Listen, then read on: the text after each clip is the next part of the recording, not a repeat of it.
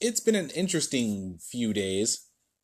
Um, I mean, on Wednesday we had the high of watching the three-hour amazing block of wrestling that is 205 Live NXT and the Mae Young Classic, which still to me is the best day of the week for WWE, hands down. You can't you can't dispute this. Don't at me. I dare you to.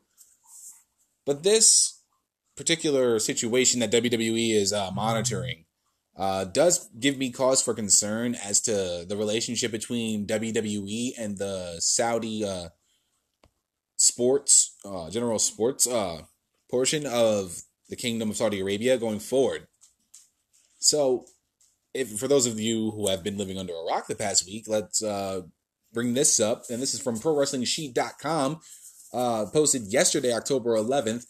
WWE monitoring Saudi government's reported involvement of death of journalist. Uh, WWE says they're monitoring the situation involving the death of a journal- journalist reportedly at the order of Saudi Arabia's royal court. A rep for WWE released a statement to the media saying, and I quote, We are currently monitoring the situation, end quote. For those unaware, the New York Times reported this week that officials believe Washington Post columnist Jamal Khashoggi and if I pronounced that wrong, I completely apologize, was assassinated in the Saudi consulate in Turkey last week by a team who dismembered his body with a bone saw. Companies with, with ties to the Saudi government have since come under heavy scrutiny. On Wednesday, the New York Times pulled out as a media sponsor from an investor event later this month in Riyadh, where the event, uh, Crown Jewel, is actually supposed to be held in three weeks. Richard Branson also suspended business talks with the Saudi Arabian government in regards to a reported $1 billion investment in Virgin Space Companies. Now, that does give me cause for concern as a WWE fan. Because if that's legitimate, it would be hard for us as fans to see Vince McMahon continuing the relationship with uh with the Saudi with the Kingdom of Saudi Arabia going forward. Now, another article I found uh, that's also pretty much linked to the article I just spoke about before, uh, which was posted today, uh, October 12th. U.S. senators raised concerns over WWE Crown Jewel. So now we're even getting senators involved with this. Uh, four senator, U.S. senators are speaking out in a new article about WWE's involvement with the Saudi Arabian government, with one suggesting the president's administration get involved before Crown Jewel. William Steakin from the Independent Journal Review spoke with members of Congress on Thursday to get their opinions on the upcoming event in Saudi Arabia. Now, like I said before, this is about Washington Post columnist Jamal Khashoggi uh, being assassinated uh, in the Saudi consulate in Turkey last week. Now, according to CNN, Turkish authorities do have audio and visual evidence which proves this. And if that's truly the case, Vince McMahon should immediately pull everything they were going to do. It. That involves Crown Jewel, however many events they were going to do in the coming years going forward. I mean, as a businessman, you got to know sometimes you got to just back away from the situation. Now, continuing on with the article, Senator Chris Murphy from Connecticut told IRJ, and I quote, I had hoped that they, meaning WWE, would be rethinking their relationship with the kingdom, especially with respect to the events coming up in the next weeks, end quote. Uh, Senator Bob Menendez uh, chimed in and stated, uh, and I quote, private enterprise is private enterprise, different from a governmental entity. He goes on to say uh, that, but because Linda McMahon is part of the president's cabinet and falls into the gray area where the administration really should give it some thought and maybe even prevail upon them not doing it, end quote. As previously reported, Crown Jewel is the second event following a lucrative long term deal between the WWE and the Saudi General Sports Authority. During the first event, Greatest Royal Rumble, a propaganda like advertisement aired praising the, gov- the Kingdom of Saudi Arabia. Senator Chris Coons from Delaware told IRJ that WWE should be, and I quote, taking a hard look, end quote, at this partnership. And controversial Senator Lindsey Graham actually said there should be a pause. Uh, as I stated before in the last article, WWE released a statement on Thursday which states that they are monitoring the situation. It's tough to think that Vince McMahon would honestly continue the relationship with the Saudi Arabia, you know, General Sports Authority. If this act, if this legitimately is true, if, if a columnist did actually get dismembered with a bone saw in the Turkish consulate, in the Saudi consulate, I should say, in Turkey, it's hard. It's hard for me to believe that Vince would want to continue something like that, continue with that relationship. I mean, you're only three weeks away from this of from this WrestleMania like event you're going to have, and now you have that cloud of a, a very dark black cloud surrounding the event as a whole. I mean, you already have three of the worst. Like, I think I'm just gonna go back with Raw. You have three of the worst rated shows in your history in consecutive weeks, all 2.3s you're literally losing the fans off of that. If you, if this whole situation involving the assassination of a United States journalist and Vince McMahon does continue and says he will still continue to have the event in Saudi Arabia, a lot of fans are going to be concerned. As well they should be, myself included. Because then you're thinking at that point, you inked like I believe was what was a nine figure deal with with the Saudi General Sports Authority to hold your events there and actually not give it a second thought as to not actually putting this on. I mean, we still, I mean, the evidence is there. If the Turkish authorities say that they actually have this audio and visual evidence, it should it be released? I believe so. You know, this is this is someone's life we're talking about. This is an assassination in a consulate in another country that was put out to by the royal court of Saudi Arabia itself. That's insane to think something like that. To think the royal court would actually put out that hit on a journalist, on an American journalist. That's that's just insanity to me.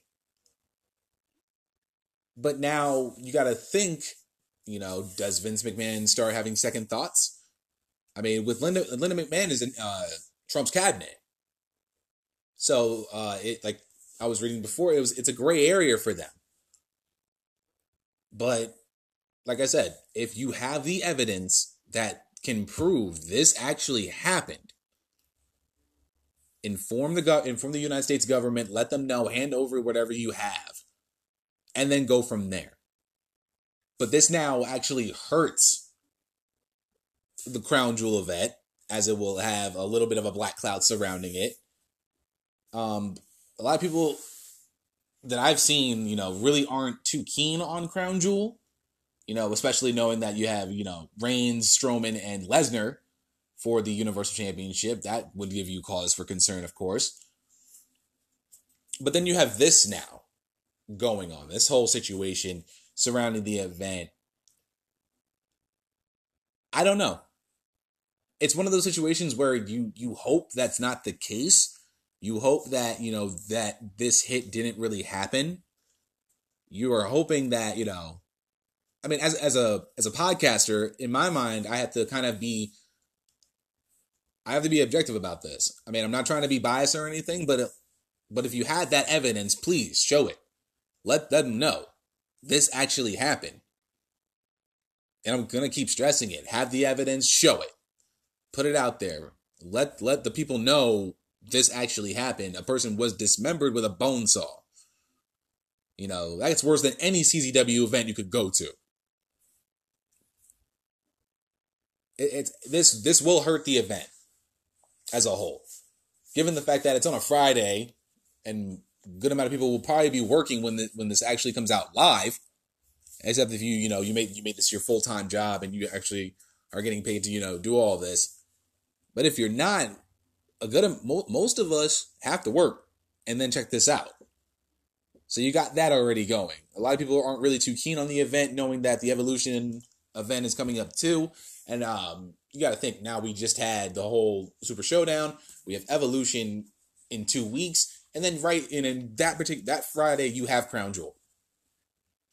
It's a little overwhelming, you know, with with every all the negative that's been going on with WWE in terms of their programming, in terms of the, you know, just raw sucking cock and SmackDown's been been doing okay.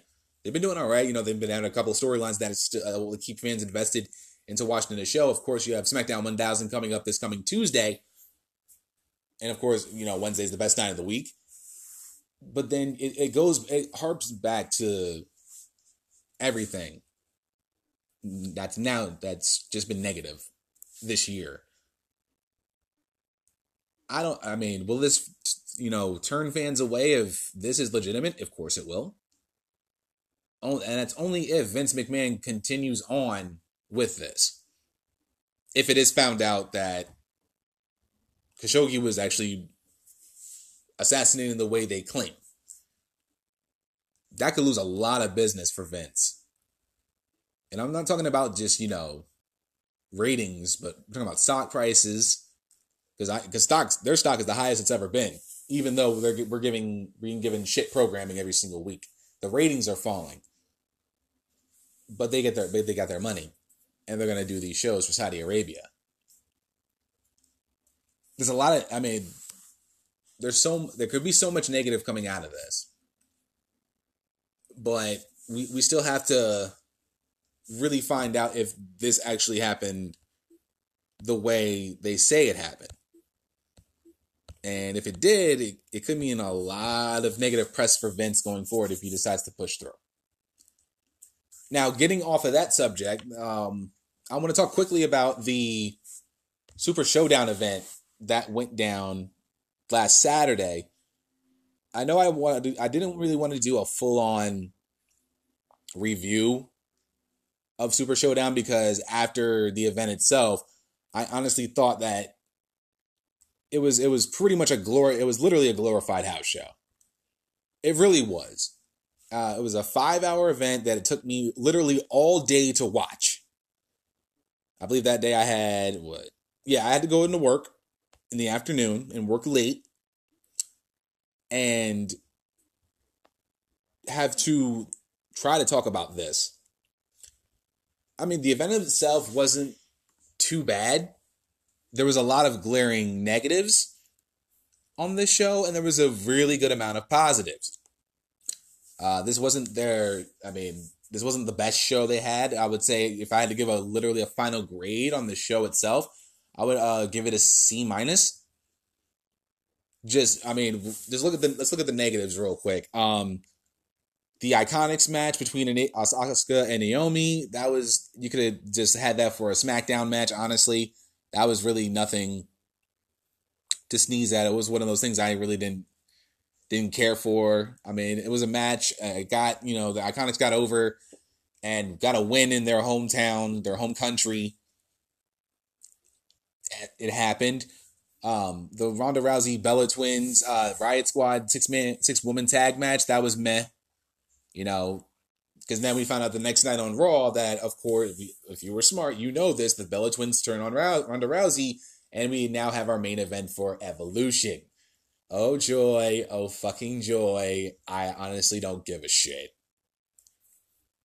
That's just how I feel about that. But the one, actually, two main things that I wanted to really speak on was the less than two minutes, 30 seconds match of Daniel Bryan and The Miz. And then come to find out, Triple H wanted to make it a no disqualification match and wanted the match to go on longer because of it. And he got the go ahead for both. So that really hurt Daniel Bryan and The Miz. Their match, they they got hosed bad. And for that to be the, the match to go on before the main event, and then getting the result that we got out of that was piss fucking poor. I understand you know, this is the last time the and I'm doing air quotes when I do this last time ever match between Triple H and The Undertaker. But if it's really the last fucking time, then why the fuck am I seeing you guys in a tag match at Crown Jewel? nonetheless, in three weeks' time. I understand this is your last match together, but now you have, you know, DX and the Brothers of the Destruction and, you know, the part timers, you know, are, are getting more shine on Raw, and it's still not fucking helping the product over there. Um, a lot of fans, I'm, I'm assuming, and I saw it on Twitter too, were expecting Daniel Bryan and The Miz to be one of the highlights of the show. They really, I mean, it was a it was to determine the number one contender for the WWE Championship. A lot of fans were expecting a nice little 15, 20 minute match to showcase these guys in a manner that we knew we were going to see.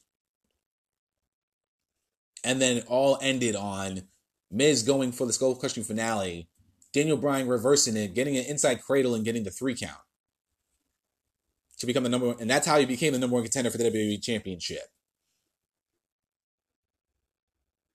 It's mind boggling how you have a match like Daniel Bryan and The Miz go two minutes and 25 seconds just to enhance the last time ever between Triple H and The Undertaker. That literally, I'm looking at, I'm looking on Wikipedia, that literally went 27 minutes and 35 seconds. The longest match on the card. And behind that was AJ Styles and Samoa Joe at 23:45. And that would to me personally was match of the night. But with AJ Styles and Samoa Joe came a little bit of a little bit of pissed offness came into my brain and they had Samoa Joe lose by submission to the calf crusher. They had Samoa Joe lose clean in a WWE Championship match against AJ Styles. With the with what Samoa Joe has done over the past couple of months, and especially with the feud with AJ, it is a fucking shame that a top heel in Samoa Joe that has put on some of the best promos I have literally seen all year to not be given his just due, to not be given a run with the WWE Championship even if it's just until the Royal Rumble. That really that really hurts the product. I mean, I understand AJ Styles is the cover man for WWE 2K19 that already came out. I get it, but that doesn't mean you have to have AJ go over Samoa Joe. Sure, he's the WWE champion, but you have to know when it's time, when it when a, a title reign time has has run its course. AJ Styles had held, has held the championship since last December when he beat Jinder Mahal and pretty much gave bless and got blessings from every single WWE fan who hated Jinder Mahal to the, and still does to this day that he's WWE champion. But you have to know that a guy like Samoa Joe, who is the perfect adversary for AJ Styles, should have had the one up on AJ in a match that pretty much had needed no count out no disqualification, and there had to be a winner, it was Samoa Joe's night. And a lot of people knew it. And I had Samoa Joe winning the WWE Championship. Now, what do you do with Samoa Joe going forward? Hmm? What are you going to do? What do you have for Samoa Joe going forward? What, are you going to have him try to take on Nakamura for the United States Championship? Probably not. He lost clean to Styles. Clean. He tapped to the calf crusher after he hurt his knee on that table spot. There's nothing for Samoa Joe to do going forward. The only thing I can honestly think of, and I really, and I actually heard this from JD from NY206 when I was watching his uh, podcast, I believe last week, was to have Joe just not be on TV for a few weeks and then show up at Crown Jewel and attack both AJ Styles and Daniel Bryan. That is the only thing I, you can actually think of now because there's honestly nothing else for him to do. You have literally fucked Samoa Joe over just to keep AJ Styles as champion until, you know, God knows when. It could be a crown jewel. He loses the championship to Daniel Bryan. Who knows? But AJ Styles' title reign needed to end a crown jewel. They could have had the rematch at SmackDown 1000. That would have been fine. If you want to do the rematch at crown jewel, you could have done that as well. You could have had that feud end at crown jewel if you wanted to go that route. But Samoa Joe needed, deserved to be a WWE champion for a couple months at least. He deserved that much with with what you had him do, and had him exceeded every part of the chapter that was the AJ Styles Samoa Joe feud. And at the end, not give Samoa Joe the belt hurts your main event scene now. Because because who you have left? AJ Styles, Daniel Bryan, and The Miz. You can leave Samoa Joe out of it now. So what are you gonna do? Are you gonna have Miz inter, you know interfere in the title match? Make it a three way dance? Make it a triple threat match for the WWE Championship at tables, ladders, and chairs? Are you even gonna involve Samoa Joe in the title, you know, hunt going forward, knowing that he beat lost his styles clean? It that it kind of screws up your main event scene on SmackDown now. Um, and that kind of hurt the it kind of hurts a little bit to see Samoa Joe not get his just due. It happened. It happened last year with the Great Balls of Fire event. That uh, actually that involved uh, Braun Strowman too at No Mercy, when you had Samoa Joe going going up against Brock Lesnar for the Universal Championship, and how great a moment it would have been for Samoa Joe to actually get his just due and have a bit of a title uh, run with the title. There were the rumors at the time were that Lesnar was going to leave for the UFC anyway after the No Mercy event, so why not give Samoa Joe the championship? He's been fucked over badly.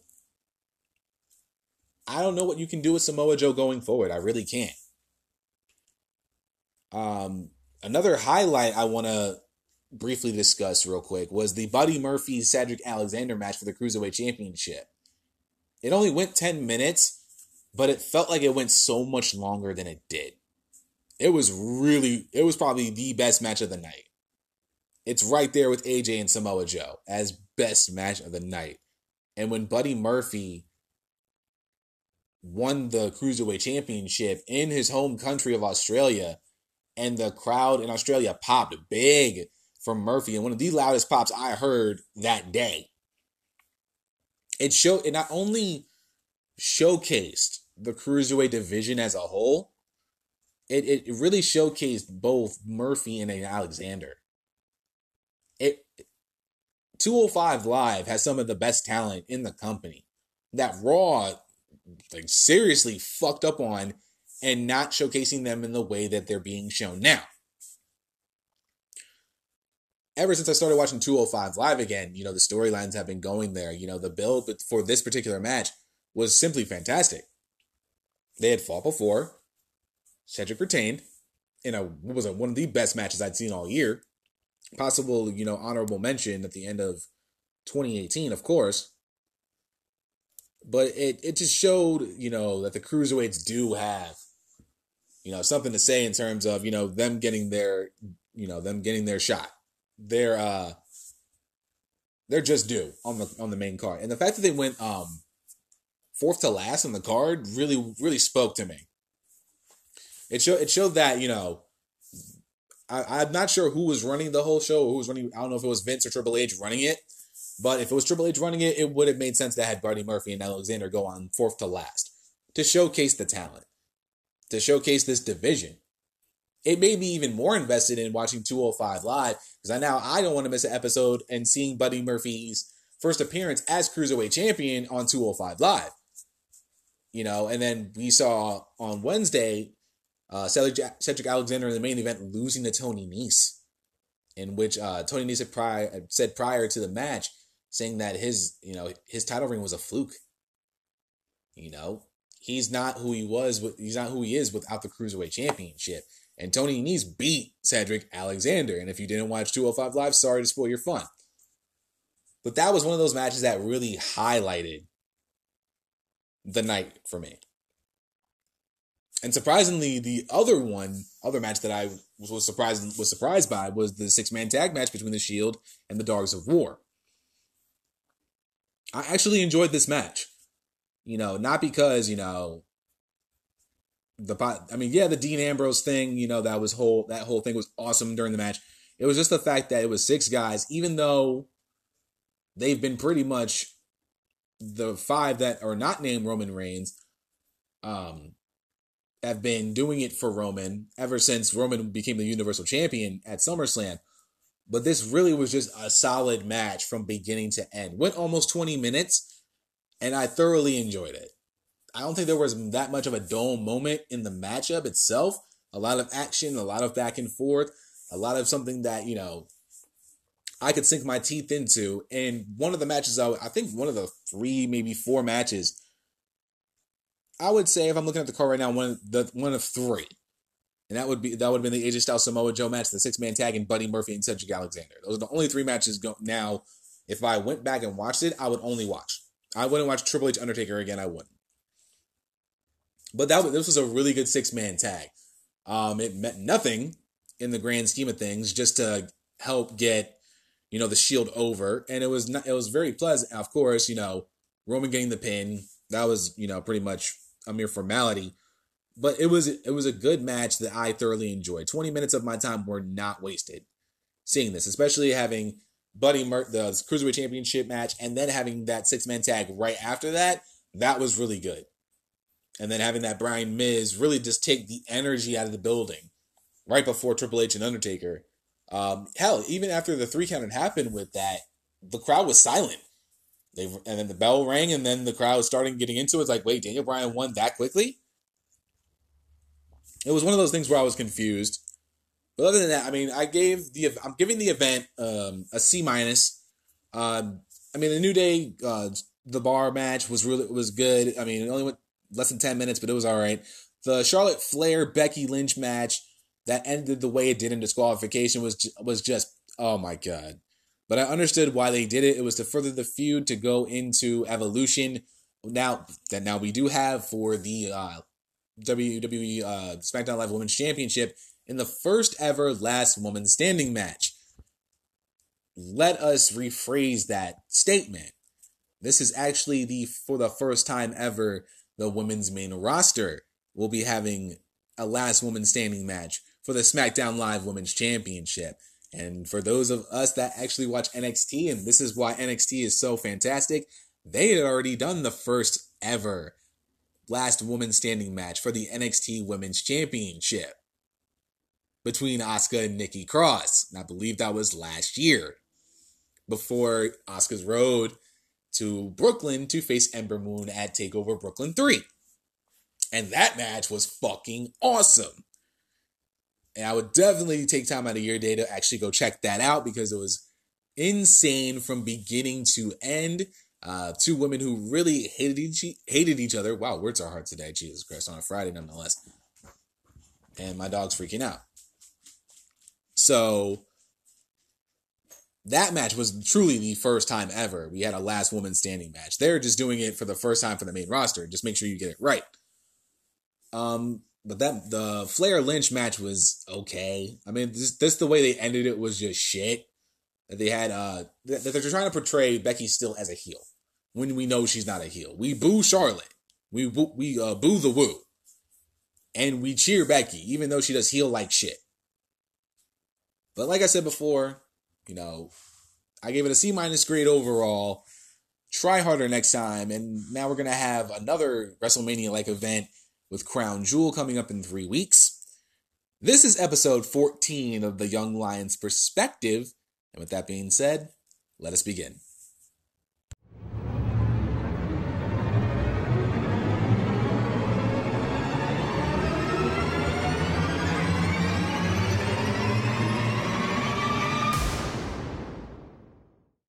What's going on, guys? Zach from the Wrestling Issues Podcast here, and welcome to episode 14 of the Young Lions Perspective. As always, I'm thankful to have you guys take time out of your day to check out the podcast. I greatly appreciate it. Starting off the show, as we usually do towards the weekend, we're talking NXT and what an episode they had on Wednesday. And they started off the show, of course, with the NXT champion himself, Tommaso Ciampa, making his way to the ring. He grabs a mic and he states that the greatest sports entertainer of all time now has the greatest entrance music of all time.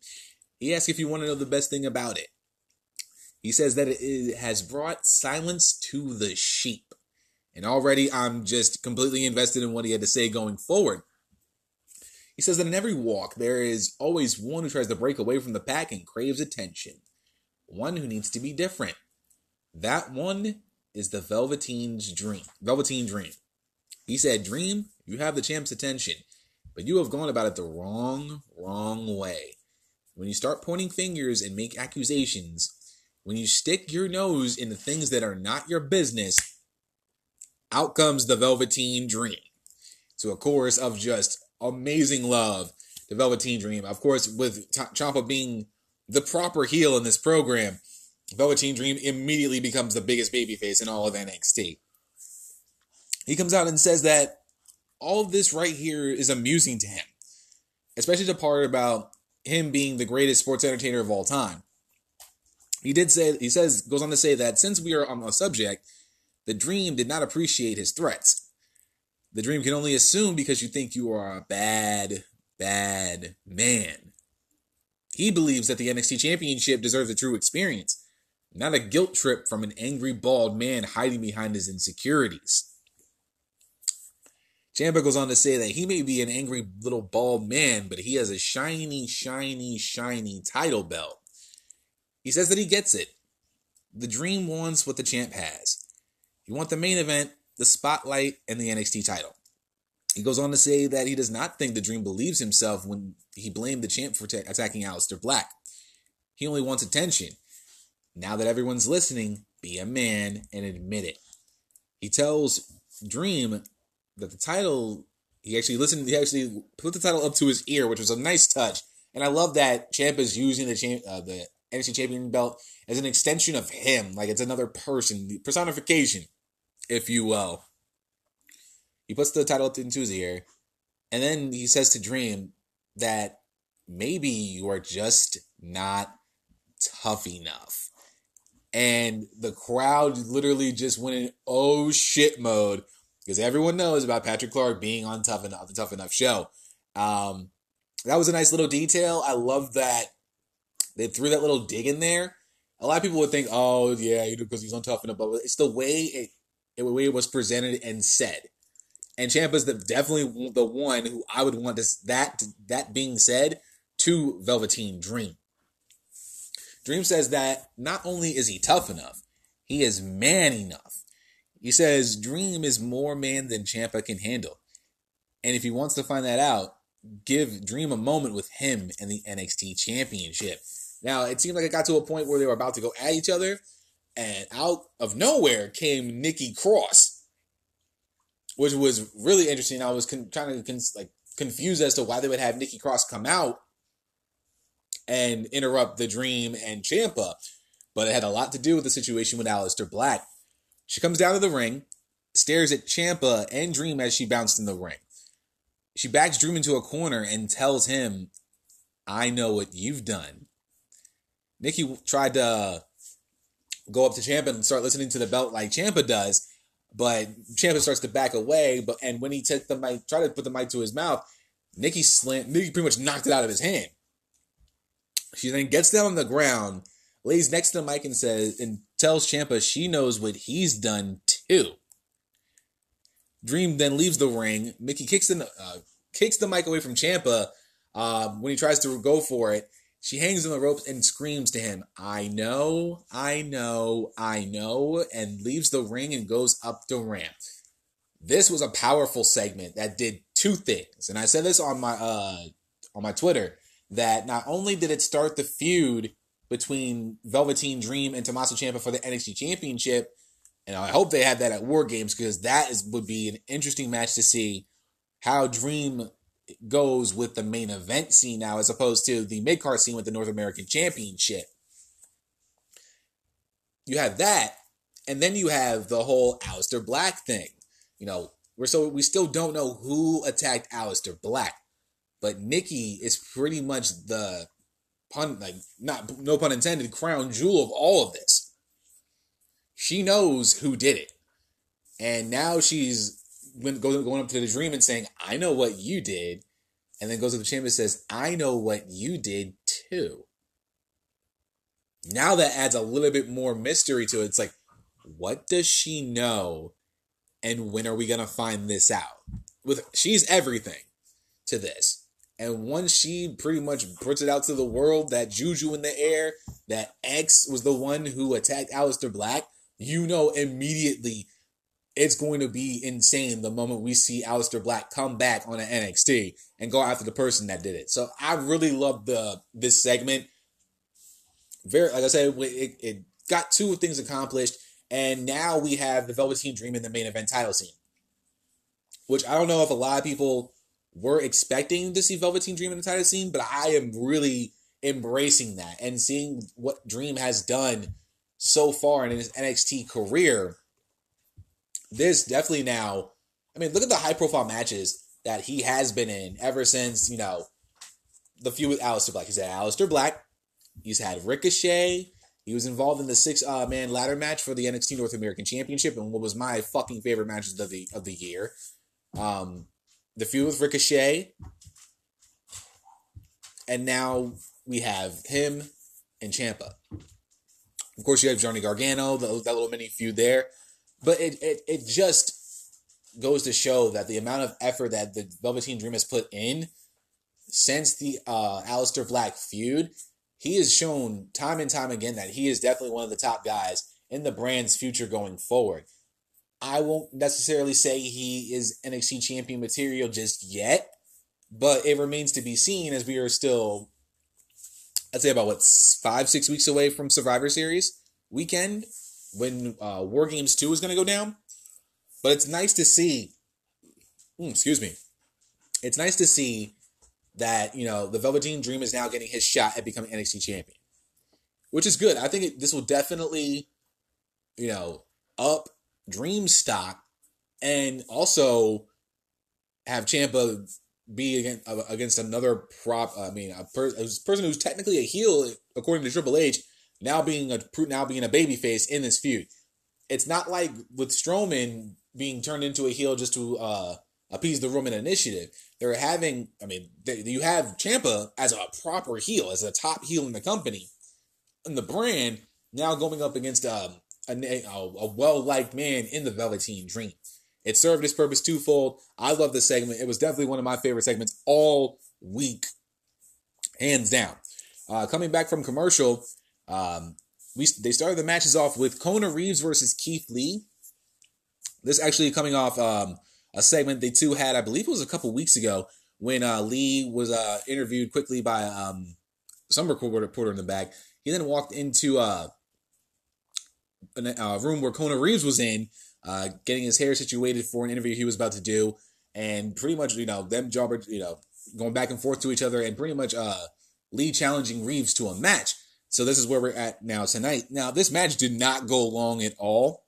It, it was pretty quick, but um, before they started lock, before they locked up, Reeves tells Lee that he is nothing before locking up and says that he is NXT's finest. Reeves then sends Lee into the corner. Uh, he hits a jab on the, after the break, and uh, Pie faces Lee, pretty much continuing his shit talking.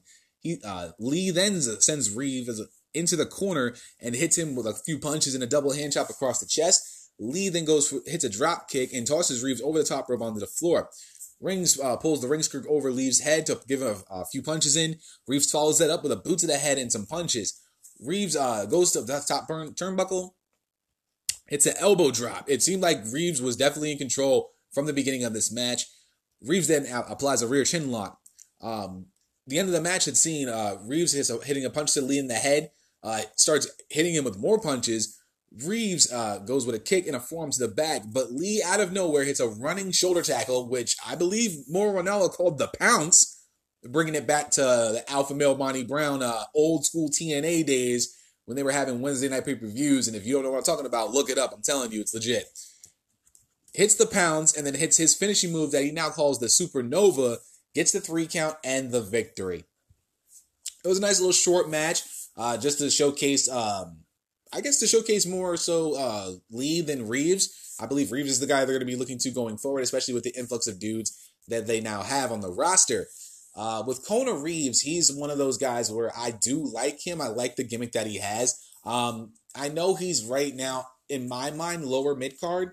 Um, he's definitely uh, just came onto the scene. So now you're having him, you know, go up against the, you know, the newer guys, you know, the new guys that came in. I think he's going to be an enhancement talent for a little while, but I'm definitely saying he's going to be one of those guys that I still think in my mind you have to look out for going into next year. I think he's going to have a great 2019 for himself. I'm not saying he's going to get into title contention anytime soon. That's not what I'm trying to go for, but I see Kona Reeves definitely getting in contention by the end of next year and really starting to make a name for himself toward heading towards NXT North American Championship titles contender status. That's where I see Kona Reeves going forward. With Keith Lee, I think they're definitely taking their time with him. They haven't really put him in his uh, first legitimate feud as of yet, which is what they usually do with a lot of the new guys coming in. EC3 just had his, I guess, first feud with Lars Sullivan. Um, I don't know if that's still going to be going on going into next week, but it was one of those where, you know, we had some matches, had Velveteen Dream, lost that match, had a little uh, little thing with uh, Lars Sullivan, and now he's starting to uh, to go up the ladder into mid card status and starting to, maybe to go go into title contention um, towards the end of the year, especially in 2019. I think that's where the same way they're going to go with Lee as most of uh, they do with most of the new guys that they come in, especially with Matthew Riddle coming in hopefully soon. I mean, I know he's already doing the live stuff, so I know they'll do the same thing with him. They're trying to keep Lee protected, and then hopefully soon, I'd say probably towards Royal Rumble time, he may get his first feud.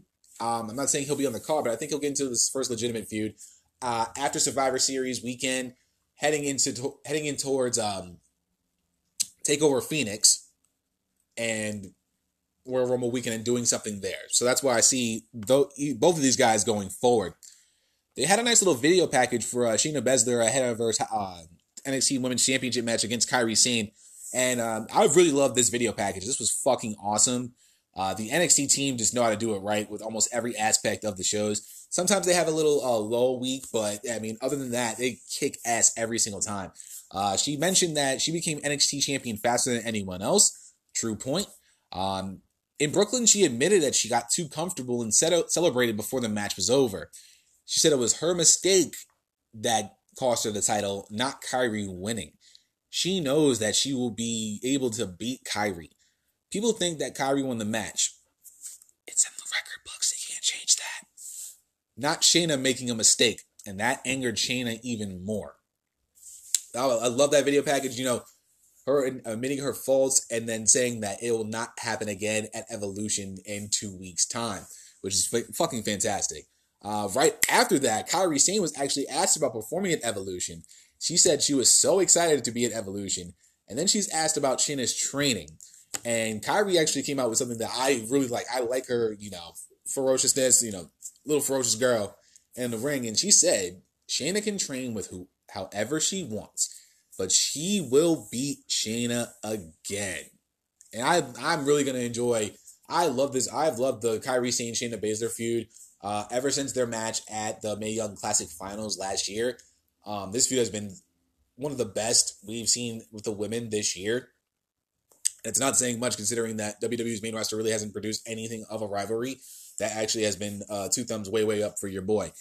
But this feud has been really solid, especially uh, since the, I believe it was June or July, when they had their second match and Shayna beat Kairi. That was when it really ramped up. And then we went into Brooklyn. Kairi beat Shayna for the title, and now they're going to do it one last time at Evolution. They're doing it right. They're not really doing what uh, they're doing with Charlotte and Becky having match having a match at Super Showdown and then having a rematch immediately after uh, on SmackDown for the SmackDown Women's Championship, in which they had, you know, if Becky got disqualified, she would lose the title. That match ended in a double countout, and then uh, ended up with um, Charlotte spearing Becky through the LED boards at the top of the ramp, at, and thus now we have the last woman standing match for Evolution for the SmackDown Live Women's Championship. I like the Kairi and Shayna feud a lot more than I'm as just as much, if not more, than the Becky Charlotte feud.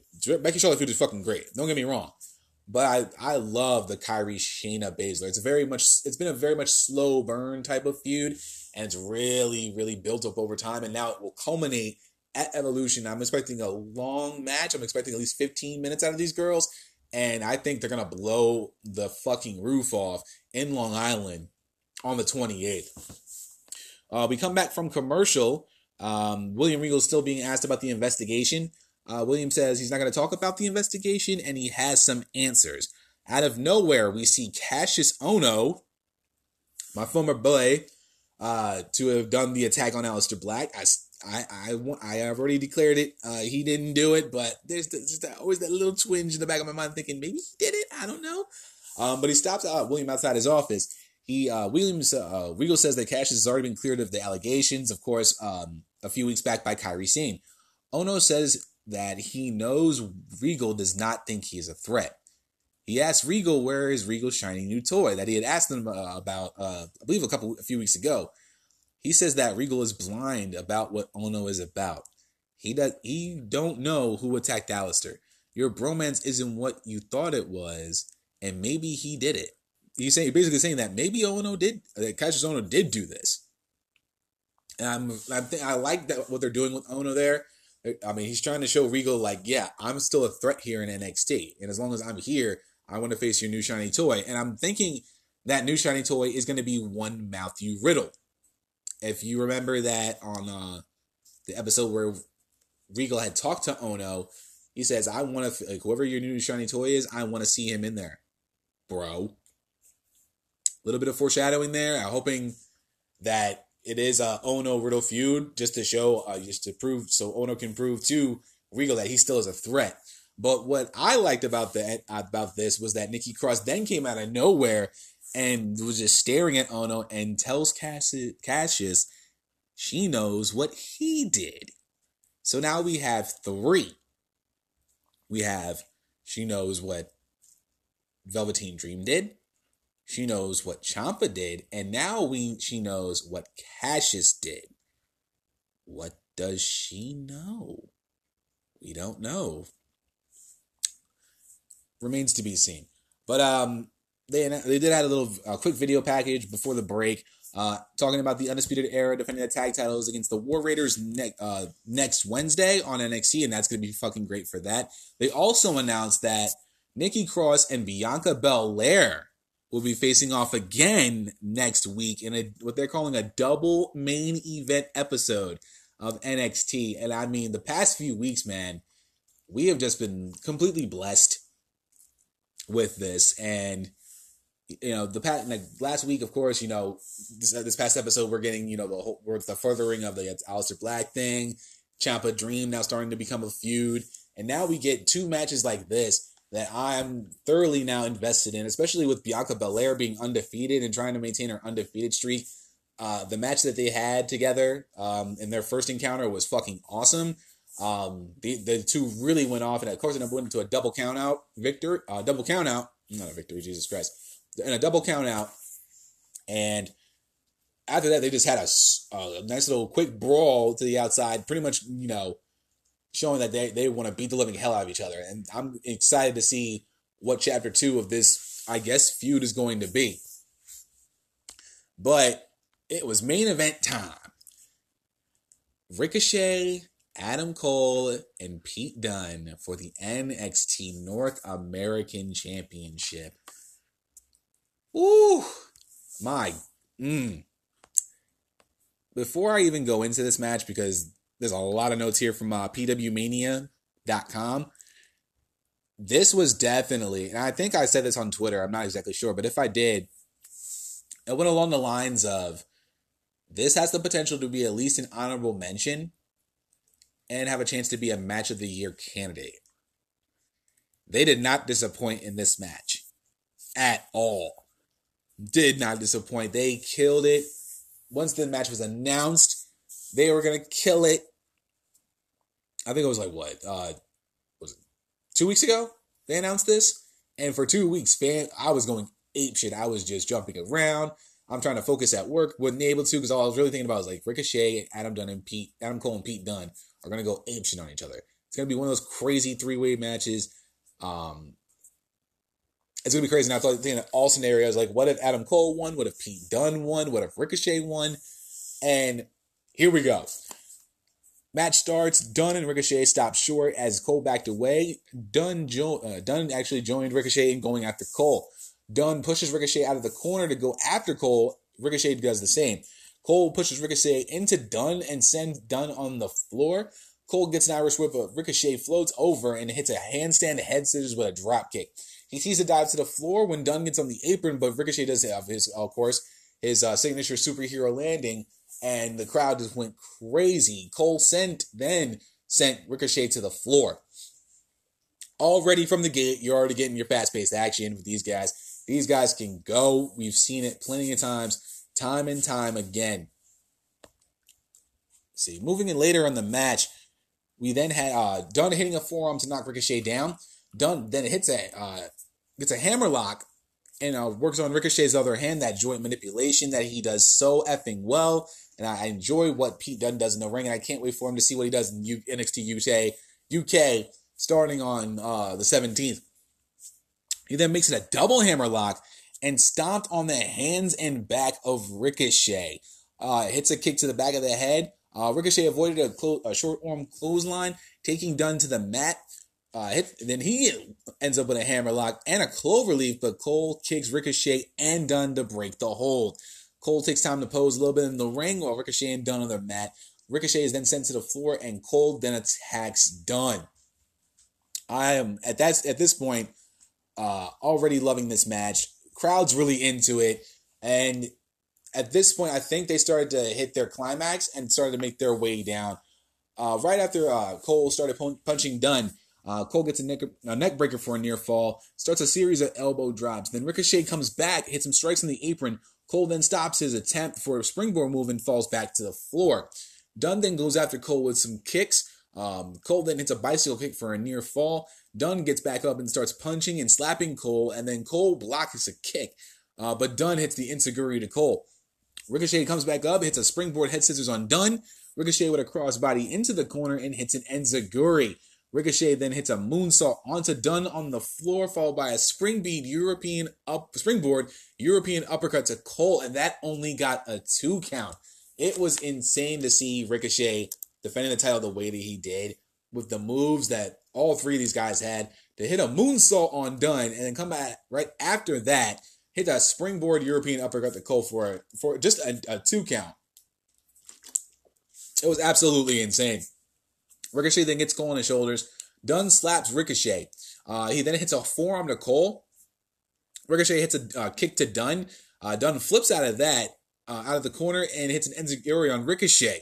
Dunne kicks Cole, uh, applies a single, a double single leg crab to Cole and Ricochet, and that image of um, Dunne hit, having that double single leg crab was fantastic. I love that. Just the imagery of uh, seeing Cole and Ricochet both writhing in pain, um, and just showing and letting Dunne just show off his skills. That was fucking. That spot was fucking fantastic. He then focuses on Cole, Ricochet, but then hit, but Ricochet hits an octopus lock on uh, octopus hold on Dunne. Cole then hits a lung blower to Ricochet and only got a near fall. Mm, excuse me.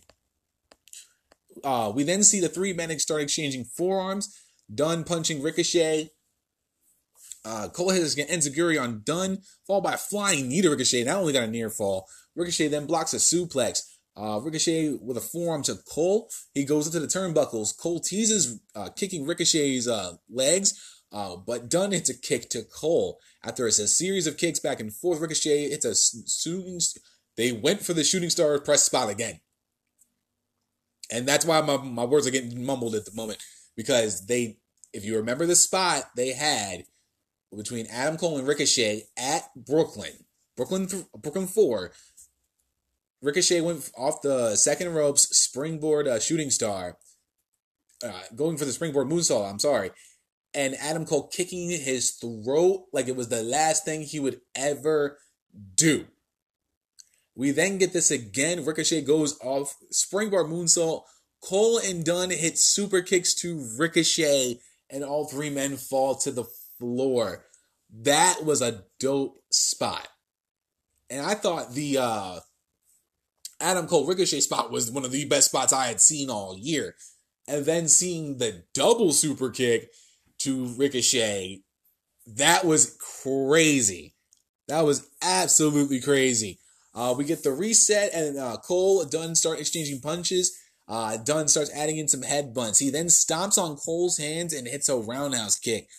Cole then goes to the apron. Dunne follows him. Cole hits a DDT on the apron. He sees Dunne against the ring steps and sets up for a super kick, but Dunne gets out of the way at the last second and Cole kicked the steps. He put Cole, Dunne then puts uh, Cole's hand into the ring steps, stomps on the hand, uh, as is customary for him sometimes during his matches. Ricochet then goes for a tiger feint kick to Dunne. Cole hits a super kick to Ricochet, and Dunn hits the moonsault onto Cole. He hits the X-Plex on Ricochet, but Cole at the last second broke up the cover. This at this point, this was going absolutely insane. I'm loving this match. I was I was really invested. I literally threw my phone down and said, "Fuck it." I'm not saying shit until the end of this match. Um, Dunne then goes up to the top. Cole stops him. He then climbs the turnbuckles as well. Uh, they start fighting on turnbuckles for position. Ricochet stops both of them. All three men are on the turnbuckles, and then Ricochet hits a double Frankensteiner. Comes and then comes after that with a reverse rana. I believe that was to uh to Dunne and hits a leaping flatliner on Cole, if I'm not mistaken, for that got a near fall. Ricochet pulls Dunne into the corner. He's going for the 630. Cole hits the uh, the ropes, crotches Ricochet. Uh, Dunne starts pulling at the fingers, pulling at the fingers, but Cole gets the roll up um, for a near fall. Dunne hits the uh, hits the bitter end, but Ricochet then comes out of nowhere with a shooting star press lands between Dunne's legs, and Dunne applies the triangle choke. It was fan. That was a nice, fantastic spot. Ricochet then goes for a one uh, go for a one arm power bomb, but Ricochet pulls at his fingers to escape that by being power bomb. That was a nice little section of the uh, the match there. Cole hits a super kick to Dunne, hits the last shot to Ricochet, and I thought that was actually it, uh, but that only got a two count. Uh, Cole hits a shoulder, breaker on Dunne. Dunne kicks out again. Uh, Cole then ran to a clothesline from Dunne. Dunne got the hits the bitter end on Cole, but out of nowhere, Ricochet hits a springboard 450 splash, breaks up the cover of Dunne trying to pin Cole, and Ricochet gets the three count and the victory, thus retaining the North American Championship. That was probably one of the most unique ways I have seen an ending of, of a match the fact that you had um, Cole come out of nowhere, hits a super kick to Dunne, hits the last shot to Ricochet. And I thought that was literally over right there. I thought Cole was going to get back his championship and only got a two count out of that. Uh, hit and then just um, seeing Dunne it pretty much uh, just he had the he had the pin on uh, he had the pin on Cole, but he was just susceptible to that springboard 450. He had to break the hold of Cole and Ricochet getting that victory, that was this was the one of the best NXT TV matches I had seen all year. And I believe I said that when it was uh Ciampa Dijakovic. It was probably one of those matches. It was a that was one of their best matches. There were a lot of there have been a lot of good NXT TV matches this year, and this adds to the list. And in my mind, don't be surprised if it's on my honorable. If it's this will probably be at least on my honorable mentions list. I'm not even gonna lie about that. This is on my honorable mentions list for sure, and possibly a candidate for match of, of my top 10 matches of the year for 2018. Who knows? All in all, NXT was another great show this week. Um, they put they put they just, from beginning to end it was solid. I mean, you had the whole Ciampa Dream segment. Chris then come uh, Cross, Jesus Chris, who knows? Cross coming out and saying that I know what both of you are done. The whole Cassius Regal segment. And then Cross coming up to him saying that I know what you did too adds a little bit of, adds a little bit more to the story. And I hope they continue to further along the story next week when we get the Undisputed Era uh, taking on the War Raiders for the NXT Tag Team Championships, and we also get Nikki Cross and Bianca Belair in uh, in part two of their feud. This is why I keep talking about. Put on, um, in one hour, they gave you about four or five segments that pretty much have that pretty much have you invested in next week's show. it's what they do, it's what they put out, it's the quality of their content that keeps fans invested week after week because this is the future of the main roster, unfortunately. But they put on put on some of the best stuff I have seen the past couple of years. And this is just another just another, you know, layer of the beautiful cake that is NXT that we all get to consume once we start hitting takeover weekends and stuff. I this is another like I said, great episode. Further on, a lot of storylines going forward, and next week is just going to be just as good, if not better. Time to talk about the Mae Young Classic, episode six, which is the uh, last four matches of the second round. Winners of these matches getting into the quarterfinals matchup, and what I like to call, of course, the Elite Eight of the tournament. Uh, we're starting off the night, starting off the night with Zeuxis taking on Io Shirai. Of course, Io Shirai with her performance uh, in the, I believe it was the last episode of the second round. No, the first round, I should say. That uh, she beat Xia Brookside. Of course, Zeuxis defeating Aerial Monroe to make it to this point. Um, immediately from the beginning bell, the crowd was all for Io Shirai. Um, Zeuxis saying before the matchup, this was actually a dream match of hers to face Io. So it was really it was really nice touch to see uh, not only facing her dream opponent, but to possibly beat her and get into the quarterfinals. Uh, like I said before, immediately uh, ref card for the belt, and the crowd started uh, chanting "Let's go, Io!" She was she was definitely the one being bagged in this matchup. They lock up. Zeuxis uh, takes uh, Shirai into the ropes. Ref breaks them up, and they lock up again. Uh, Shirai then gains the advantage and bounces off the ropes to attack Zeuxis, who ducks out of the way. Um, she did it twice more and attacked Zeuxis, but she ducked every single time. Finally, uh, Shirai landing a dropkick, sending Zeuxis flying through the ropes and onto the floor. Uh, Io takes her back into the ring, goes for a springboard move on the apron, was met to the forearms to the face that knocked her out into a sitting position on the apron. Uh, she followed that up with a run off the ropes and a basement drop kick that sent Shirai falling off the apron and onto the mat, uh, where it looked like she had a little bit of a right shoulder injury at that point. Um, not gonna notice, not gonna say anything weird about the fact that she landed on her right shoulder but was clutching her left. Bees what it bees. Uh, at this point, the referee was at the, at the five count. Uh, Shirai successfully gets back into the ring. Zeuxis starts going after the engine arm, locking into the mission. Uh, Shirai tried to uh, get out of it, but Zeuxis just it caused Zeuxis to actually lock it in even harder. She finally escapes. Um, tries to catch her breath by uh, sitting in the corner, and it was met by a running double knee. Uh, she only gets a two count out of the cover. Uh, then Shirai fires back and trips up Zeuxis, knocking her down. Uh, she slid to the apron, jumped over the ropes to deliver a knee on the back of Zeuxis. Uh, at this point, Zeuxis was uh, in the corner uh, trying to catch her breath, and then she applies. Uh, Shirai applies a double foot choke, uh, breaking that before the ref completed the five count. And uh, Shirai then runs into the. Actually, what was it? Yeah, she does has that. Uh, does a handstand from the top rope, falling into a double knee, runs into the opposite corner and charges for a running Meteora. Uh, gets out of the ring knowing that that was the beginning of the end for her, which follows that up with a the moonsault that she has for the finisher. Uh, Shirai nailed a suicide dive that kind of looked a little suspect. Um, I was kind of concerned at that point, but it was a nice little uh, suicide dive that wasn't uh, Brie Bella style, which we greatly appreciate. Uh, she gets her Zeuxis back into the ring and only gets a two count out of that. Uh, she then locks in the crossface that she had last time out uh, in her match against uh, Xia Brookside. Um, but was that was actually countered into a Michinoku driver. That was actually a nice spot there. Zeuxis then goes up for a moonsault. She was trying to finish off uh, Shirai, but at the last second, Shirai rolls out of the way and she lands hard on the mat. Shirai then drops kick, drop kicks her. She goes up for the moonsault, but got hung up on the top ropes when uh, she took when Zeuxis took her knees out. She was looking for her finisher, the Spanish fly off the top, but Shirai counters it, nails a hurricanrana, a double knee to the back of her neck, goes back up and lands the Asai moonsault to get the three count and the victory to move on to the quarterfinals. This was a good little opener um, for the ladies. I really enjoyed what they were trying to do. Um, I like the little heel tactics of Zeuxis. Um, and part of the match, of course, going after the injured arm after Shirai hurt it on the floor. It was a nice little, uh, it was a nice little, uh, little match to open up the show, and I greatly appreciate that. Of course, which then led into Deonna Purrazzo versus Xia Li.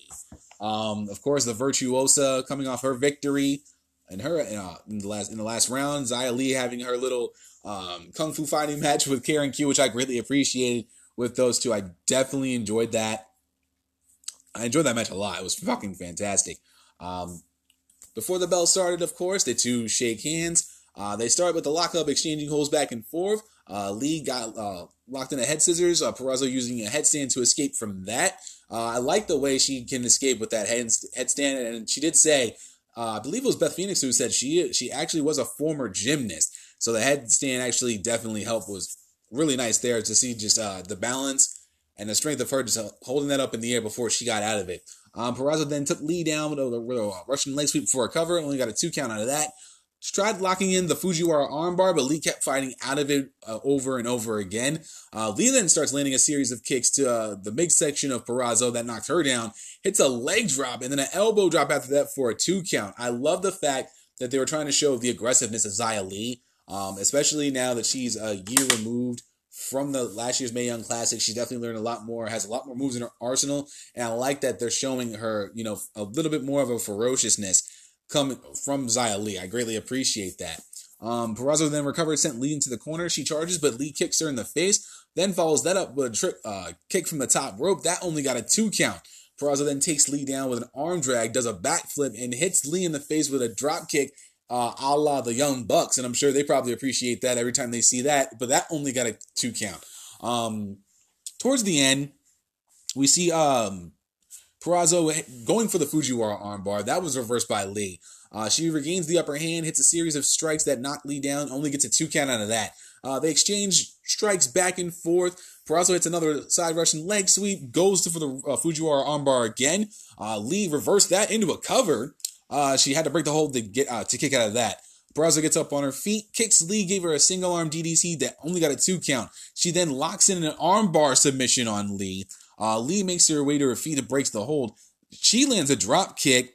Um, and in the end, they traded a series of forearms. Li ran, uh, landed a roundhouse kick on Purrazzo, goes for a two, gets a cover, goes and gets a two count of that. Um, but in the end, Li gets a running kick to Purrazzo in the corner, but that was actually countered by the Fujiwara armbar. Li's tried, Li tried to escape. Um, I believe uh, Purrazzo then grabbed the uh, other arm and locked that in, causing Li to tap out, and Purrazzo gets the victory, and she moves on to the quarterfinals, where I believe it's going to be Deonna Purrazzo and Io Shirai to advance to the semifinals. Holy shit. Um, before I even talk about Io Shirai and uh, Deonna Purrazzo, I just want to say, like I said, Xia Li has definitely grown since last year's Mae Young Classic when she was just a, a rookie um, coming out of uh, China and uh, trying to make her name for herself. She's definitely grown from what I've seen uh, as compared to last year, which is very good. Uh, she's a great follow on Instagram. She does do a lot of her training on there. Um, so you do see that. Also, of course, her and Kairi Sane doing the tour, that's always a plus. But to see Deonna Purrazzo, that was supposed to be an alternate last year, make it onto the tournament and have the showing that she's had so far is very impressive. And now knowing that she's now assigning at the uh, for NXT, and I can't. It just adds another piece to the cake that is the NXT Women's Division. Don't know why I've been thinking about cake the last couple episodes, but it's just been it's just a good metaphor for that case. So uh, great for win for Purrazzo. Xia Li put on a damn good performance. It was nice to see those two go at it. It was very fun to watch. Um, I can't wait to see Shirai versus Purrazzo. That I think that match. Now we're going into the quarterfinals, semi, uh, the final four, and the Mae Young Classic finals. I think are gonna we're gonna get a lot more out of the eight ladies that are gonna be left in the tournament, and that just makes it that much better to enjoy, which I can greatly appreciate. Third match of the night, we saw Tegan Nox versus Nicole Matthews. Um, this was actually the quickest match of the night which kind of uh, confused me a little bit, especially knowing that um, as we get a little further into the tournament, you know, I think the first round was 15 minutes. Um, the second round, I think, was 20, and I'm not sure how they're going to be doing going forward, but this was definitely the shortest match of the night. Um, Starting out, of course, you know, the announcers playing up the ACL injury she had, uh, that Nox had last year. Uh, she adjusted her knee brace before uh, Matthews started to uh, attack her with a clubbing blow to the back. Crowd boos out of nowhere, and of course Nicole Matthews just being the uh, the the, the female asshole that she is, which I appreciate, um, gets those boos very well and is a proper heel in this particular match. Um, Nox went for a suicide dive at uh, Matthews on ringside, but was met with a forearm to her face that sent her to the mat. Matthews gets gets her back in the ring, wraps her up in between the second and top rope to deliver kicks to the midsection. Uh, and that only got a two count. Uh, she kept the offense up, good chops in both corner in two corners. Follows that up with a drop kick that had Nox leaning on the turnbuckles. Goes for another cover, but Nox kicks out. Matthews then kicked Nox in the spine twice, but Nox and I'm I'm seeing what they're saying on this. This is from our pwtorch.com, by the way. Uh, but Nox hulked up, stood up, and delivered a snapmare, before, and follows up with some spine kicks of her own. Uh, Matthews recovers, uh, delivered a, a receipt snapmare, and follows that up with a spine kick. Now, during the match, I was really, um, I'm sure you noticed it too, and I was talking to um, who got at who got next from the Who Got Next podcast. Um, definitely check them out. Um, shameless plug shout out to them. He and I go back and uh, go. They go back and we go back and forth with each other on Twitter, and it, they are a great follow um, because they talk a shit ton about NXT and the people that, that are coming up, the people who are there right now. Great follow. I would definitely check them out. But he was actually he said he was actually at the show, um, and they were talking about you know the match being so short, and I saw throughout the match that Nicole at um, Nicole Matthews was adjusting her outfit a little bit too much. Um, maybe she was a little bit uh top heavy on the top with the top toes. Um, it got to a point where I thought one of them was gonna pop out.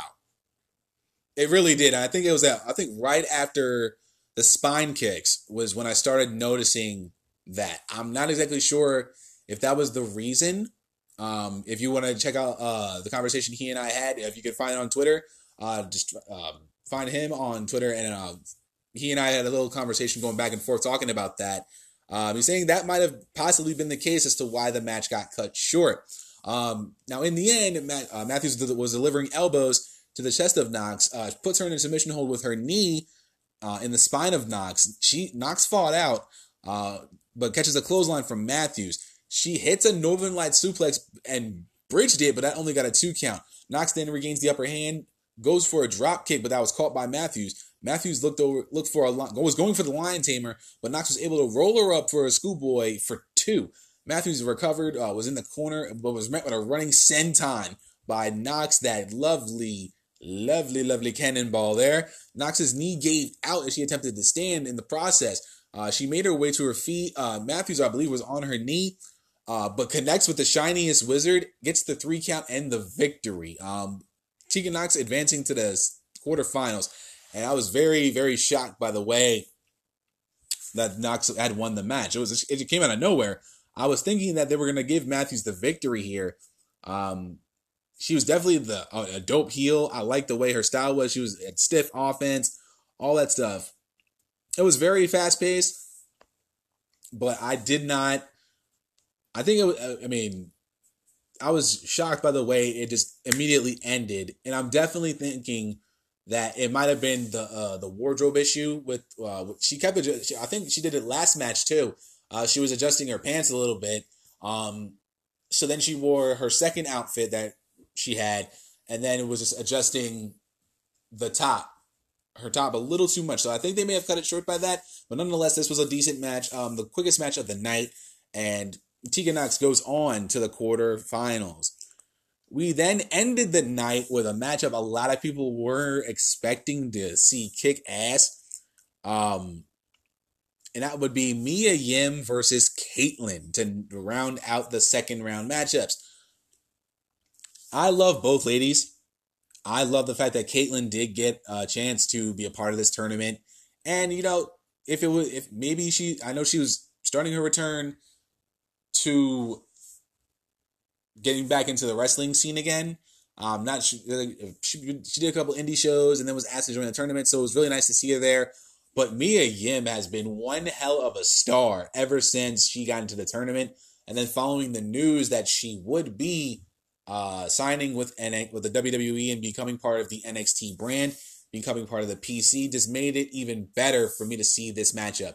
And surprisingly, this was the first time that these two actually faced each other. So it was definitely a contrasting difference of styles. It was definitely fantastic. What I did notice from the early outset, before the match even started, that Mia Yim's hand was taped due to the uh, the chop that she tried to land on Allysin Kay in their uh, in their matchup last time uh, that Yim was in the tournament. Was in the tournament match. Uh, she had that hand heavily taped, so you knew that the hand would definitely come into play, especially for some of her moves, especially her soul food finisher, which is a foot to face finisher. There, pretty much the eat defeat. Um, from the outset, um, they both went for the handshake. Uh, Kaitlyn extends her hand. Mia Yim slowly grasps her hand. Uh, I kind of like shook her hand, but then snatched it away, still feeling the remnants of uh, the chop from uh, her last matchup. Um, they started, they tied up in the center of the ring. Yim backed up Kaitlyn to the ropes. Dueling chants for both competitors, which was really nice to see. Um, both them getting some love from the crowd. Uh, Yim actually chops Kaitlyn, uh, but she used a hand that was heavily taped. So that added a little nice detail there. Uh, Kaitlyn uh, was uh, runs the rope, delivers a low drop kick to the leg of Yim, uh, lands a sliding clothesline, followed by two leg drops, and only got a two count. Uh, Yim started recovering in a corner and was met by a cannonball from by Kaitlyn. That was literally, mm, excuse me, out of nowhere. I wasn't expecting that from Kaitlyn at all. So we got a double cannonball night, which is always a, a, fun time. Kaitlyn then locks in a body scissors, rolls over, uh, rolls Yim over for a two count there. Uh, Yim kicks out. Uh, she had the body scissors still hung in tight. Uh, she tried two more times to make that pin attempt, and she kicked, and Yim kicks out both times. Yim finally gets out of the hold, and uh, Kaitlyn sweeps the legs out from under Yim, uh, who rolls out of the ring immediately. Kaitlyn attempted for a baseball slide, but was tripped up by Kim. Uh, Yim, I should say. Uh, Yim gets back in the ring, repeatedly kicks the hamstring of Kaitlyn before delivering a DDT to the leg. That only got a two count. She then locks in a uh, modified figure four leg lock on Kaitlyn, starting to uh, weaken the legs a little bit. Um, she eventually breaks the hold, mounts Kaitlyn to uh, deliver the series of strikes to her face, uh, follows it up by, with a giant slap to the face, and she asks Kaitlyn if she was all done. To which Kaitlyn yelled back at her, "No." Yim goes for another punch to the face. Kaitlyn moves out of the way, and then she was using that injured right hand to the mat, and the reaction that Yim had was perfect. Was fantastically perfect. Kaitlyn then come, uh, returns the favor, starts hitting mounting strikes to Yim, but that was kind of sloppy on her part. They were kind of pretty bad. Um, so that was a little bit of a uh there. But uh, she grabs the injured hand of Yim, bends her wrist backwards, uh, doing some Pete Dunne shit that I greatly appreciate. Uh, Yim, of course, screaming out in pain. Uh, uh, when Kaitlyn realized she wasn't going to tap, she slams Yim's hand to the mat and breaks the hold. She picks her up looking for a follow slam, but couldn't quite get her up. Yim falls on top of her, and that got a two count. Uh, Yim kicked her in the face and then went for another cover for a two count. Uh, she goes off the ropes and uh, attacking Kaitlyn. Kaitlyn bounces up. It's a, deli- a power delivers a powerful shoulder tackle to Yim. Uh, they were on the mat struggling to get to their feet, but then Kaitlyn gets up, start nailing a series of strikes, and that ended with an elbow to the face. She scoop slams Yim twice, but Yim got to her feet very, very quickly. She's, she started pleading with uh, Kaitlyn, stop, please don't hit me. Uh, catching Kaitlyn off guard, Yim goes to attack Kaitlyn, who countered by picking her up and hit a third scoop slam. But uh, it was a nice, but actually a well executed sidewalk slam, and that got a two count out of that. Um, the end had seen Yim crawling to the corner. Uh, she gets up to her feet. Kaitlyn charges. Yim moves out of the way. That sent her in a turnbuckle. She counters that uh, with her soul food finisher, and but that only got a two count which was insane. Uh, she goes for a German suplex. Kaitlyn blocked that, bounced off the ropes, uh, hits the spear, makes the cover, but she kicks out at two off of that, which to the which to the crowd was shocked, and Kaitlyn's face was priceless. It was great to see that. Just reaction, it's like, oh, that wasn't it. It didn't get done.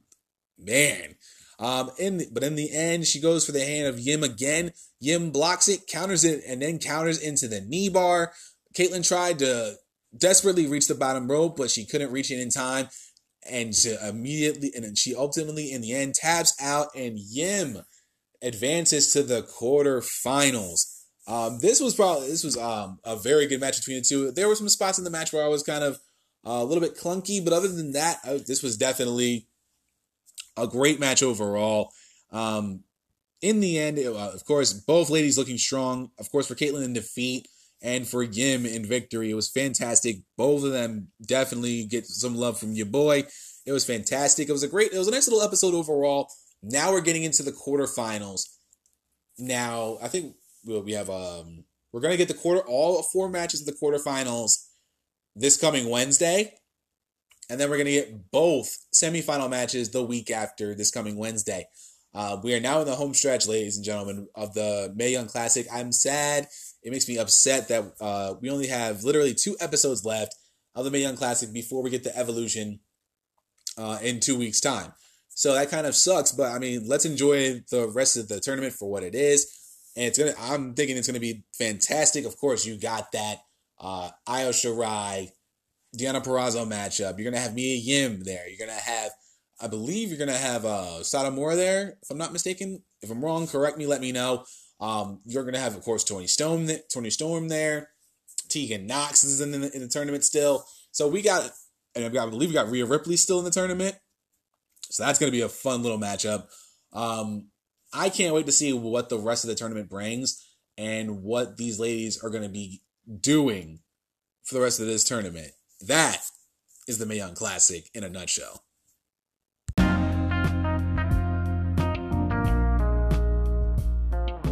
Well, guys, that's going to be it for episode 14 of the Young Lions Perspective. I want to thank you guys so much for taking time out of your day, wherever you may be, wherever you are in the world, to check out this episode and enjoy it for what it's worth. If you enjoy this episode, of course, share it with your friends on your social media, your Instagrams your Facebooks, your Twitters, whatever you use for your social media. Get this out there. Spread the word about the Young Lions perspective that we have the great opportunity to give you an alternative to what you hear on Pro Wrestling Podcast today. I am, of course, followable on Twitter at Suede Senator WWI and on Instagram at Suede underscore Senator underscore WWI. I've been thinking about doing an actual Twitter for the show itself, so that way uh, you can just go on my Twitter immediately on that particular page and to see every episode from uh, the show itself. Um, if you do not listen to me on the Anchor app, and why not? Because it's one of the best apps out there to listen to for podcasts. You can check me out at Apple Podcasts. Google Podcast, Breaker, Castbox, Overcast, Pocket Cast, Radio Public, Stitcher Radio, and of course, that good old Spotify fam. Just search for the Young Lions Perspective, and you should have no problem whatsoever finding it. If you are on Spotify, search for Wrestling with Issues, and right underneath that will be the Young Lions Perspective. Uh, just like I said, man, share that with your friends, post it on your social media, get that get that out there. Spread the word about Young Lions perspective. Um, coming up, of course, any breaking news that may come from the world of professional wrestling, I will be talking about, of course, uh, just like the uh, concerns about the U.S. Senators over the Crown Jewel event in three weeks' time, something like that. I definitely will be talking about. Uh, of course, NXT 205 Live coming up this week, the Mae Young Classic. We're in the quarterfinals uh, we're damn near in the home stretch of the tournament, so uh, definitely we'll be talking about that. Anything else that may come to mind, I will be discussing with you guys. Until then, guys, have a fantastic weekend. Go Penn State, go Hawks. I'll see you guys. We'll talk soon. See you.